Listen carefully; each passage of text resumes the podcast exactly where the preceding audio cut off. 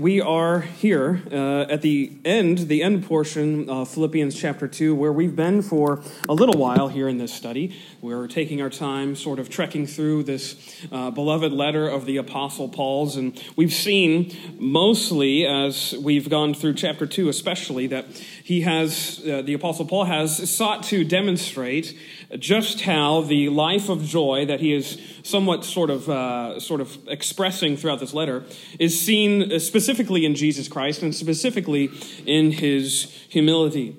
As we've seen so far uh, throughout the course of this chapter, we've seen in verses 1 through 4 as we, as we went through it, sort of the essence of humility, as it is sort of defined as Paul is talking about in verse 3, especially where he talks about uh, others esteeming, or those esteeming others better than themselves, this sort of uh, giving others the benefit of the doubt. And, and, and then we have this really much epitomized in uh, verses 5 through 8, as Paul has uh, gone to that very rapturous song, we might say, of, of the Lord Jesus Christ and his embodiment of humility, him taking on no reputation, taking on the form of a servant and coming and being obedient unto death, as it says in verse 8, even the death of the cross.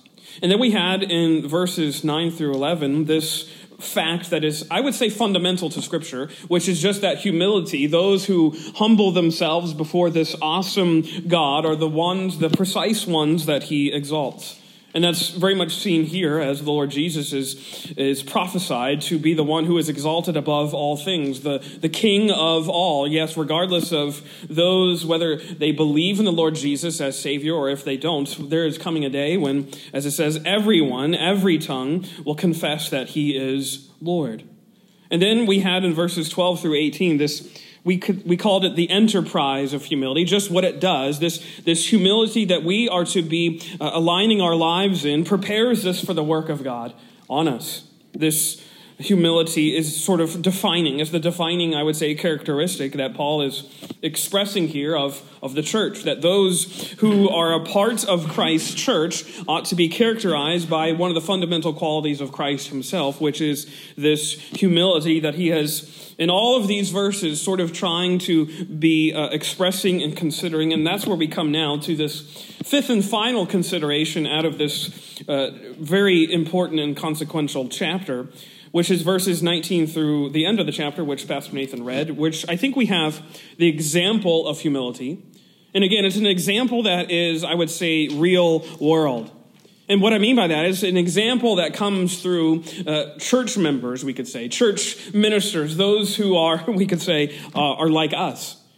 And I think this is really important as he talks about uh, two individuals and he sort of refers to himself, Paul does. I think he gives these I would say, down to earth examples of what it looks like for someone to consider others before himself, to consider the needs of those around him uh, before his own needs. And I think that in that way, he gives us these three examples to show us what this life of joyful humility, as he's been talking about, really looks like. So we're going to look at that here tonight and as we go through seeing these three different individuals and just what they show us about what this humble life, this joyful life in Jesus Christ looks like.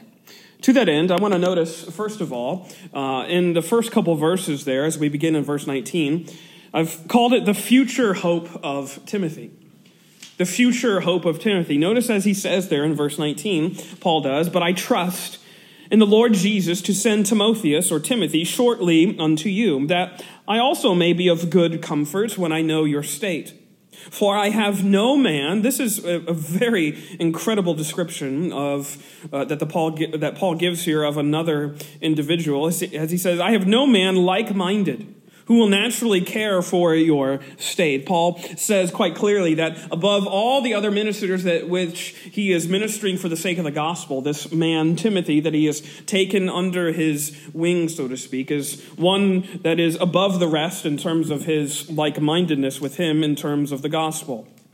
Now remember, Paul is writing this particular letter, and as he does with Colossians and Ephesians, he's writing from Roman imprisonment. He talks about bonds in chapter 1 in verses 7 and 13 and 14 and 16. He refers to those chains that he's sitting in. He's sitting in a Roman jail cell after he appealed unto Caesar in a lower court. And, and it is interesting to note that, as we've said elsewhere, that Paul isn't just sitting around, uh, waiting around for his fate to be decided. He's writing letters, he's ministering unto churches.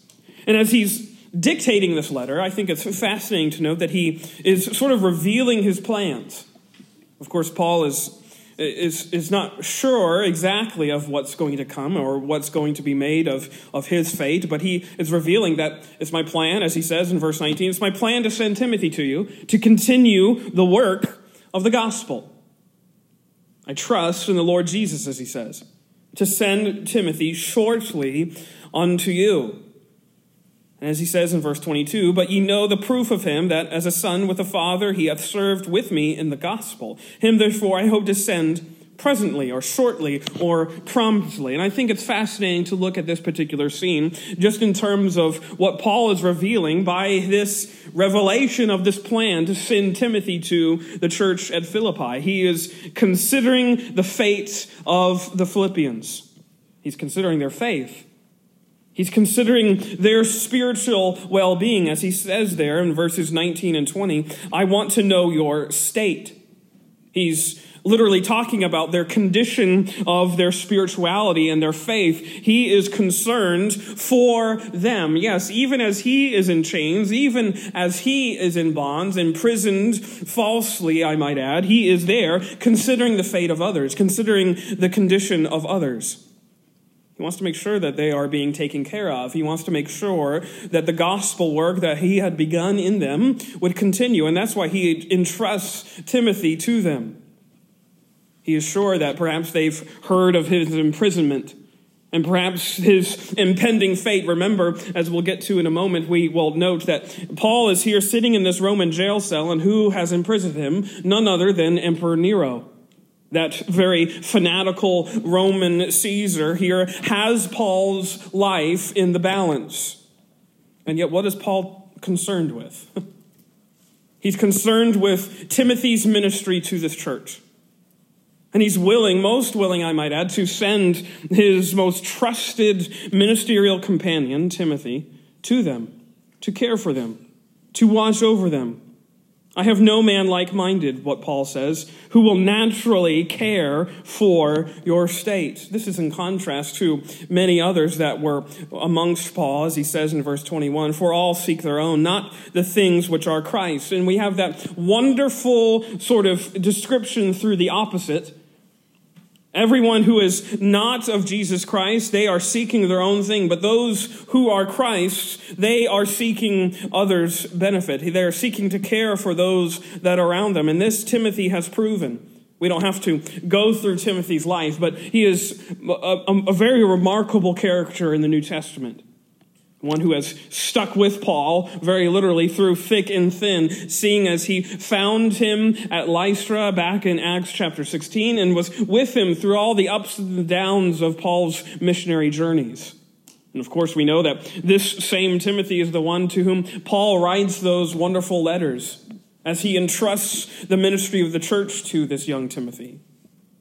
He has, as he says there, his character is proven. Ye know the proof of him. He's a faithful gospel minister, as Paul is here uh, describing these like minded in the sense that he will put your needs above his own. I think how indicative ought that to be of us as well. This like mindedness in the gospel. He's saying, My hope for the future is that Timothy would come and minister to unto you because I know and I trust and I am very sure and certain that he will embody the same joyful humility right where you are. And therefore, as the Philippians might have been concerned, they might have been distraught over uh, the fate of their beloved apostle. He's sitting in a Roman jail cell. His death might be imminent. He is here writing to them, You can be rested. You can be assured. The gospel is going to continue even if I do not. Because Timothy is like minded in the gospel, as he says. Therefore, their hope was sure. Their hope was certain. Their hope was secure, not because of some man, but because this gospel is powerful and effectual, and it brings about exactly what God desires to bring about. I love this hope that Paul has, this hope of the future that he puts into Timothy. He says, I trust. I trust that you will receive him. I trust that he will minister unto you. Him, therefore, I hope to send presently.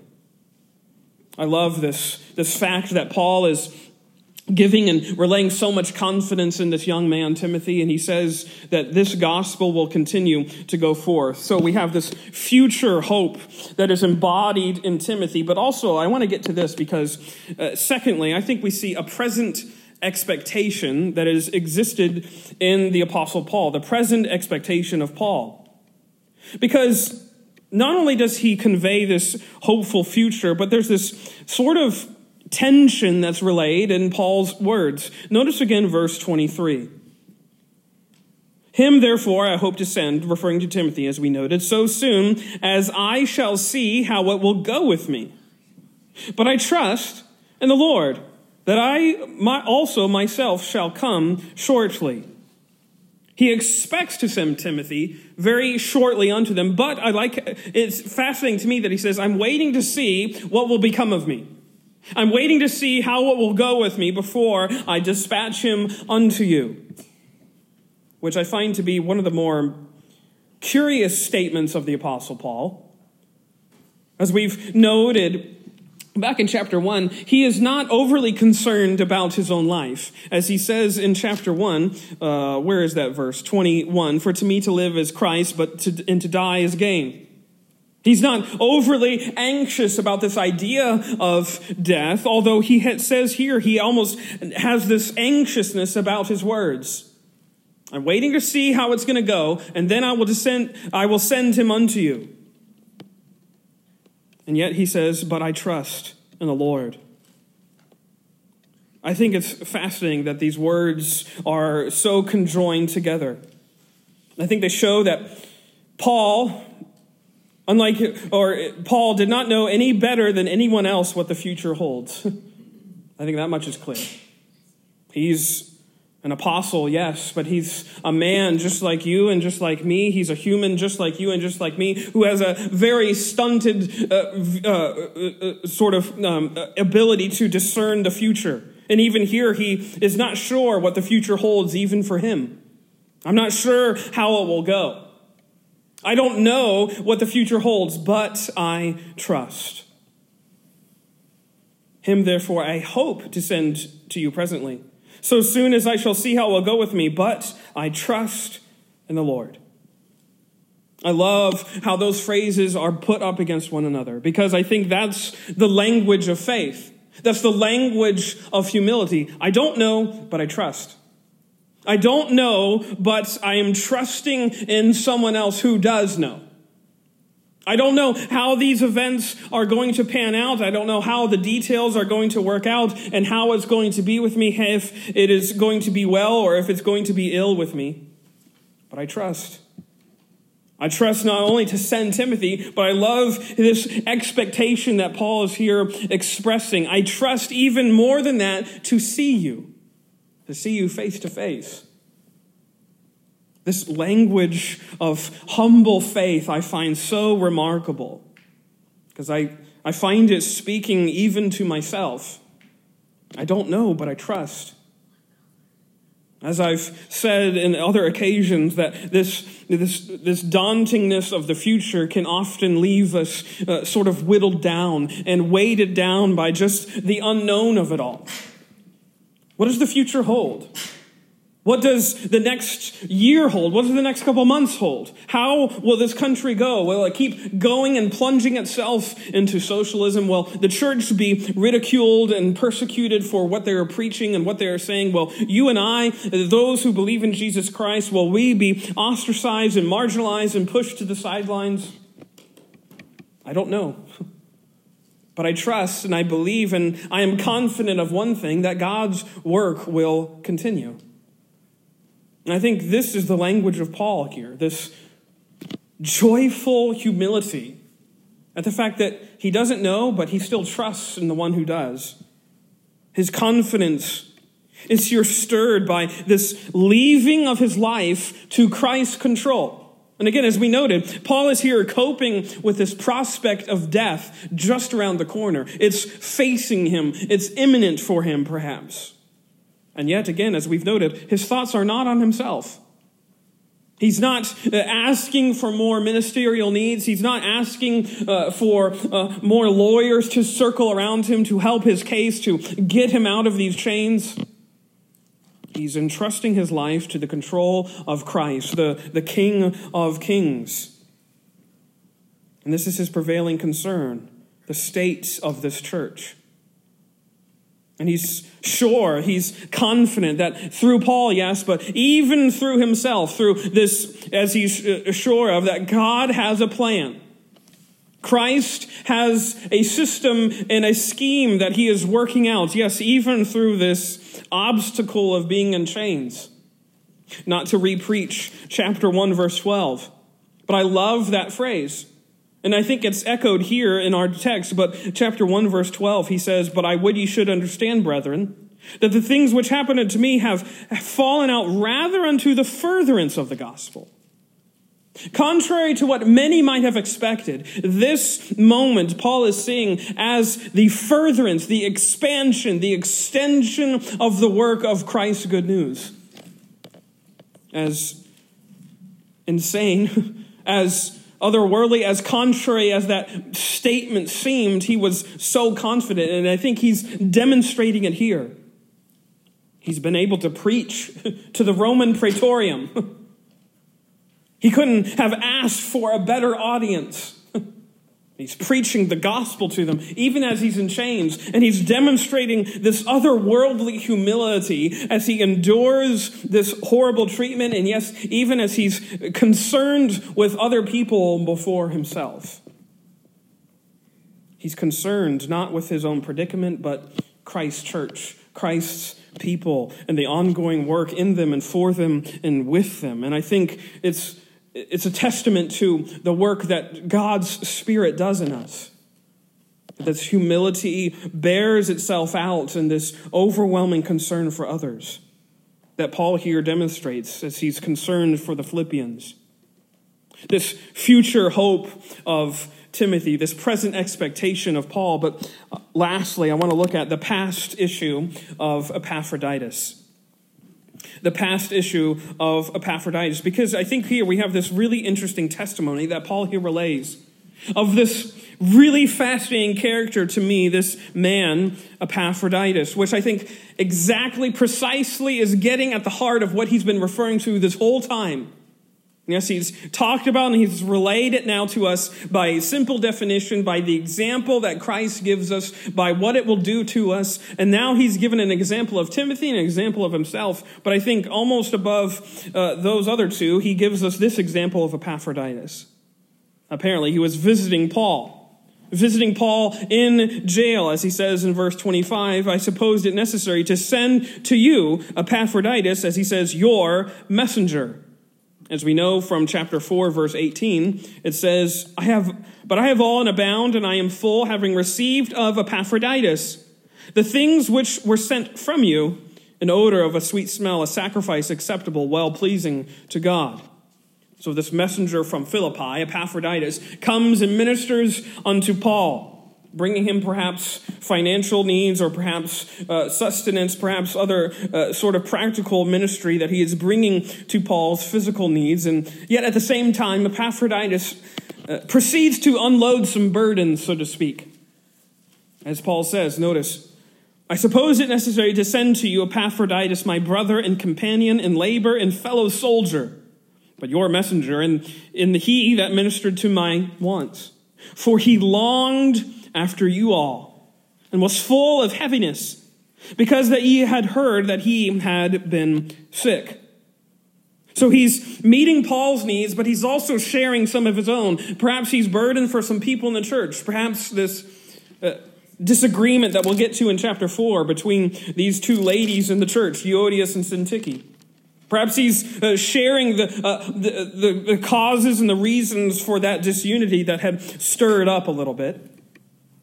And here Paul is recounting this Epaphroditus. He cared so deeply and so intensely for you that it caused him great heaviness, distress, it literally means, which actually led to this sickness.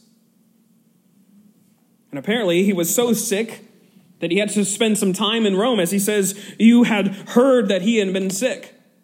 So apparently, he had to stick around, stick around in Rome to, uh, to receive medical aid or medical assistance here.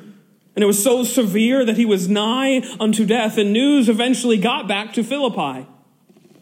And news had returned back to Rome that now Philippi was concerned not just for Paul, but for Epaphroditus too. For indeed, he says in verse 27, he was sick, nigh unto death. But God had mercy on him. And not on him only, but on me also, lest I should have sorrow upon sorrow. This sickness was severe, almost costing Epaphroditus his life. And yet, Paul gives abundant testimony to the prayers and mercies of God's church as he says this mercy comes down and Epaphroditus recovers. And Paul says, I'm spared. I'm spared from having to see my brother perhaps lose his life and also to see you, uh, to see you have sorrow because of his loss as well. And then we have this amazing testimony of Paul here. This testimony that Epaphroditus is doing exactly as Paul has been talking about. Notice verse 28 I sent him, therefore, the more carefully. Sent him back to you, as it's as now we have to imagine Epaphroditus is here reading this letter to the church. I sent him therefore more carefully, that when you see him again, you may rejoice and I may be less sorrowful. Receive him, therefore, and the Lord with all gladness and holds uh, such in reputation. Why? Because for the work of Christ he was nigh unto death, not regarding his life to supply your lack of service toward me. It's amazing, this word of Paul about this man Epaphroditus. He put others before himself. Even though he was in agony, yes, near unto death, he is agonizing over the church. He's not regarding himself, as it says, not regarding his life. He's actually physically ministering unto me, regarding the good of others before himself. He wasn't thinking about how he could save his life and protect himself. He's thinking about Paul and, and thinking about his Philippian brothers and sisters. Their needs took precedence over his own. And this is exactly why Paul is so adamant that he, as he says, be held in reputation. This past issue of Epaphroditus didn't draw forth more self regard, more self interest, more self preservation, actually manifested this love that poured itself out in a joyful humility to meet others' needs before his own. This to me is the gospel having its full effect. The truth that Christ made himself of no reputation, which informs the way in which we ought to minister to others as well. And Paul is saying, I witness it firsthand. I witness it firsthand, this brother Epaphroditus and his unselfish heart. Which I think is why in verse 25 he gives him one of the most glowing uh, recommendations in the entire Bible. You know, I was mentioning this in the midweek Bible study, and I've, I've thought a lot about it, but it's incredible to me how Paul describes this man. Notice verse 25 again Epaphroditus, my brother and companion, and, and companion in labor and fellow soldier. He has high regard for this man who considered the needs of others before himself. and yet, this is all we know about this man. He's not mentioned again other than in chapter 4. He's not mentioned elsewhere in the Bible, and yet, despite that, he holds, he is held in such high regard by the Apostle Paul. He says, hold him in reputation, hold him in honor, because he is a true minister of the gospel, Paul is saying. So, with Epaphroditus, he is a sort of flesh and blood example of this joyful humility that we have in Jesus. And I just, I just get this picture Epaphroditus is now coming back to this church, his beloved church at Philippi, and he is perhaps reading this letter to his brothers and sisters. And he comes to this, this section of the letter. Perhaps he pauses.